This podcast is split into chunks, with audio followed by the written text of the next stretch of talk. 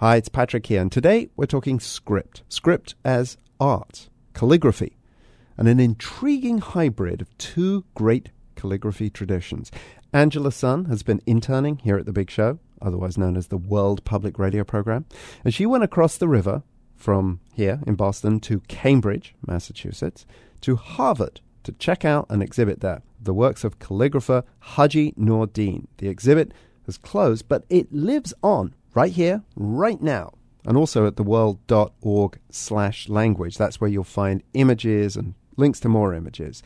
So here we go with my conversation with Big Show intern Angela Sun. Okay, Angela, so who is Haji Noor Deen? Haji Noor Deen writes a very special text called the Sini script, which is basically a fusion of Chinese and Arabic calligraphy. And he has a very special background.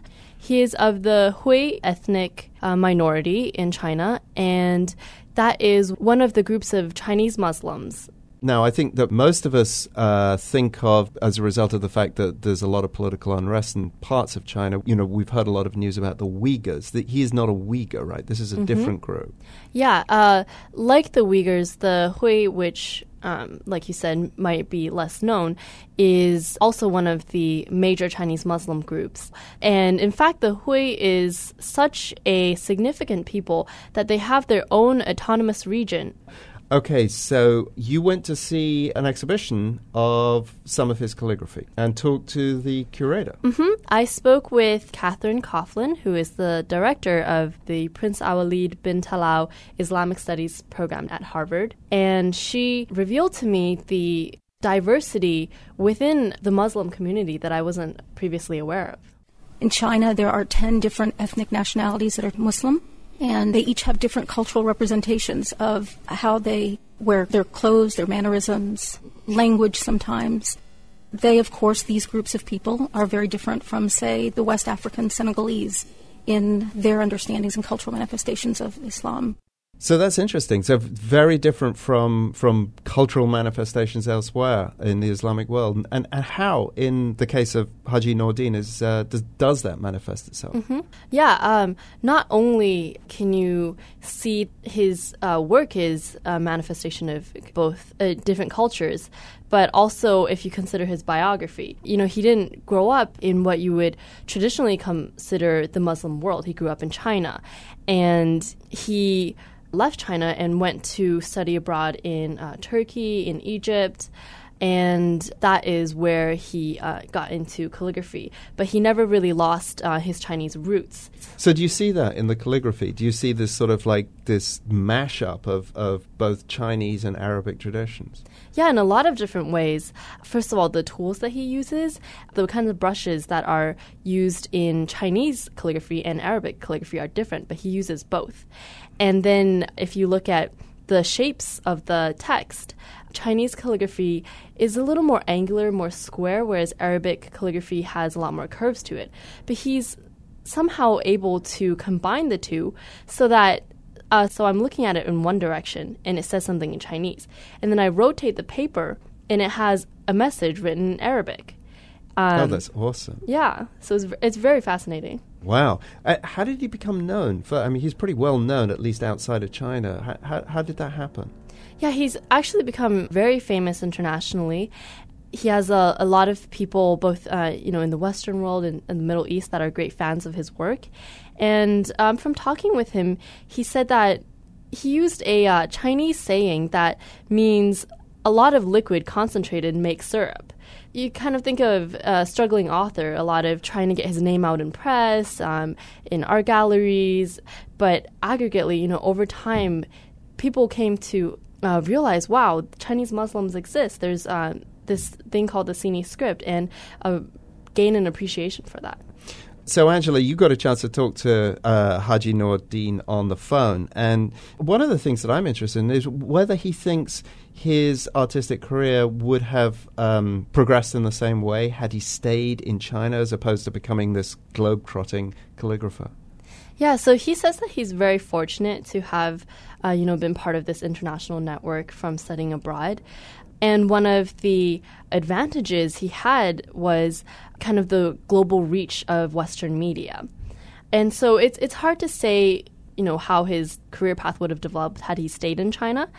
And to answer that question, you really have to answer the question of how is China treating the uh, cultural, artistic, uh, historical traditions of its ethnic nationality. Right, right. I've been to the uh, the, the big uh, art museum in Shanghai, all whatever it is, nine floors of it, and there's at least one, if not two, floors devoted to you know the ethnic minorities, and great emphasis placed on this you know, these wonderful artifacts and etc. etc. And yet there are uh, you know as we mentioned before, news stories about uh, minorities such as the Uyghurs and maybe some other Muslim minorities and others, Tibetans most certainly, who, who are extremely unhappy at what they see as, as unfair rule from Beijing. So, how would they treat, you know, what on the face of it, calligraphy, fairly sort of benign stuff? Mm-hmm. Um, well, there's really two sides to the story. On one hand, uh, Li Bai, a um, professor at the Nanjing Normal University, who is of a Hui minority herself, mm-hmm. uh, told me a really disheartening tale of how China's urbanization has been very disruptive to the carrying on of the Hui minority historical traditions because as their settlements become part of these great cities, and you know their houses are demolished, they're forced to move away. They kind of lose places like mosques where they can uh, you know congregate for religious worship for islamic education and that has uh, had a really large negative impact on hui uh, culture however on the other hand in a way we're almost at a good point in terms of the chinese government's support for minority culture uh, because it is a source of national pride. And the Chinese government has actually um, helped a lot of singers, writers, and other kinds of artists get to an international stage. But one danger of that is being put in a box, being portrayed in a Chinese way. If you think about sometimes the stereotyping of Native Americans in America, you kind of get a sense of what the issues are there. Mm. How accepted then is Haji Noor Deen in the Arab world? He is very popular in the Arab world. In fact, when I was talking to um, Catherine Coughlin, she said that a lot of the buyers that contacted the um, exhibition managers um, looking to purchase the work were, you know, people who were of an Arab background that were doing maybe business in China. And what fascinates them is the fact that this is so novel to them. The Arab, a lot of people in the Arab world don't know that the Chinese Muslims exist. So, okay, so he's popular among Arabs. Uh, what about among Chinese Muslims? The text that Haji Noor Deen writes, the Sini script, is actually not unique to Haji Noor Deen. It is quite commonplace in terms of the decorative arts amongst Chinese Muslims, but his work is very well received because he one he does it very well. Also, he's unique in the sense that he takes a little bit of risk with his work. So when I was at the gallery, Catherine Coughlin actually showed me a scroll that was quite bold. So this scroll shows the outline of a human in prayer form, and turned on its side from right to left, it reads Allah or God. From the from the mouth or the aleph at the top of the part, it shows the beginning of the Bismillah, the beginning of the first prayer that a Muslim would cite in the name of God. And at the top, it has the Bismillah, which is in the name of God, the most merciful, the most compassionate. It's um, an unusual, I, I would call this an unusual calligram in that the letters form a human picture that is not traditional. But at the same time, it's really beautiful the way he's been able to depict using letters the human form. I thought that depicting the human form was a big no-no in m- most Islamic art, mm-hmm. if not all of it. You're right. So that's why uh, I asked Catherine Coughlin to explain to me why that was the case. The human form traditionally is not depicted in Islamic art um, because of debates in early Islam about idol worship. So the concern that a representation of God or a human would become an object of veneration permeates early theological debates, and Muslims um, instead elevated the written word to probably its highest art form, calligraphy. Wow, so what we have here is calligraphy that draws on the human form. You have these two, you know, would appear to be uh, almost contradictory or at least warring artistic ideas encapsulated just in one artist's work. Yeah, so again, that's just another example of how Haji Noureddin is a demonstration of the diversity within the Muslim world. Angela, one thing I was thinking about as we were talking, and I, let me know if you mind if I ask you this, but mm-hmm. um, did you learn Chinese growing up? Yes, I did learn Chinese growing up. And was a, a part of that, did you learn some calligraphy? I did learn a little bit of calligraphy. Um, I've also learned a little bit of Western calligraphy as well. And uh, I can't say they are very different. What, and when I was writing the Western calligraphy, my goal was to make my calligraphy look just like what it would look like if it were printed. Whereas for the Chinese calligraphy, it was a lot more, you know, freestyle, about your own individual flair, the, kind of the soul behind the text. Oh, that's interesting. I mean, it's still highly structured, but there's a degree to which you're able to express yourself more. Yeah, and that's why calligraphers can become so well known as an individual. And sometimes, if you look at a piece of calligraphy, it can almost say who has written it. Right. So when you looked at Haji Noureddin's calligraphy, what, what did you think? Was it as expressive as the Chinese calligraphy that you learned as you were growing up, or, or was it something else? Was it something alien and different?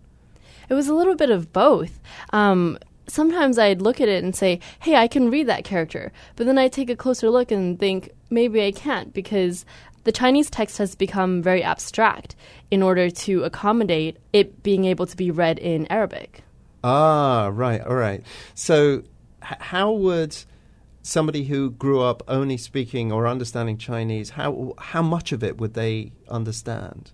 A couple pieces here and there. But mainly they would be looking at it as a graphic as opposed to Yes. So for example, I'd get the big shape of uh, the Chinese character love.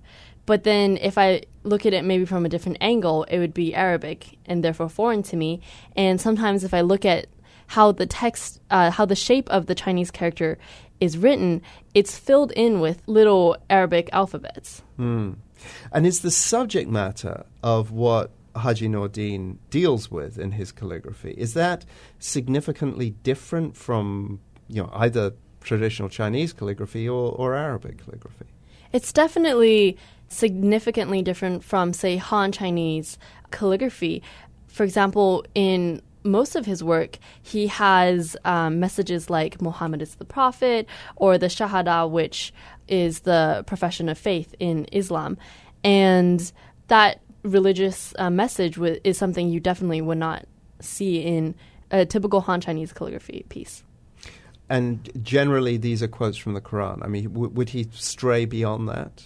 Very rarely. Uh, most of the pieces I've seen are the Shahada, which is the opening verses of the Quran. All right. Well, Angela, thank you very much. That's really interesting. Thank you. Thank you. And as I mentioned, there are examples of Haji Noureddin's calligraphy at theworld.org slash language. I'll see you there or at the World in Words Facebook page or on Twitter. I must say that Twitter is where I have the most fun exchanging language stories and info, and I'm just generally more active there. My handle on Twitter is Patricox, P A T R I C O X. And one last thing about the Hui minority in China. Unlike other Muslim minorities, they tend to speak Chinese, which makes them, in the eyes and ears of majority Han Chinese, it makes them seem like the most Chinese, quotes, of the Muslim minorities. So I guess it makes sense that a Hui would draw so much from Chinese calligraphy. And what you're hearing right now is some Hui music. It's a song sung by Ha Hui called Hui Girls. Assalamu alaikum hürmetli güzel kız. Her cayda aman bulun.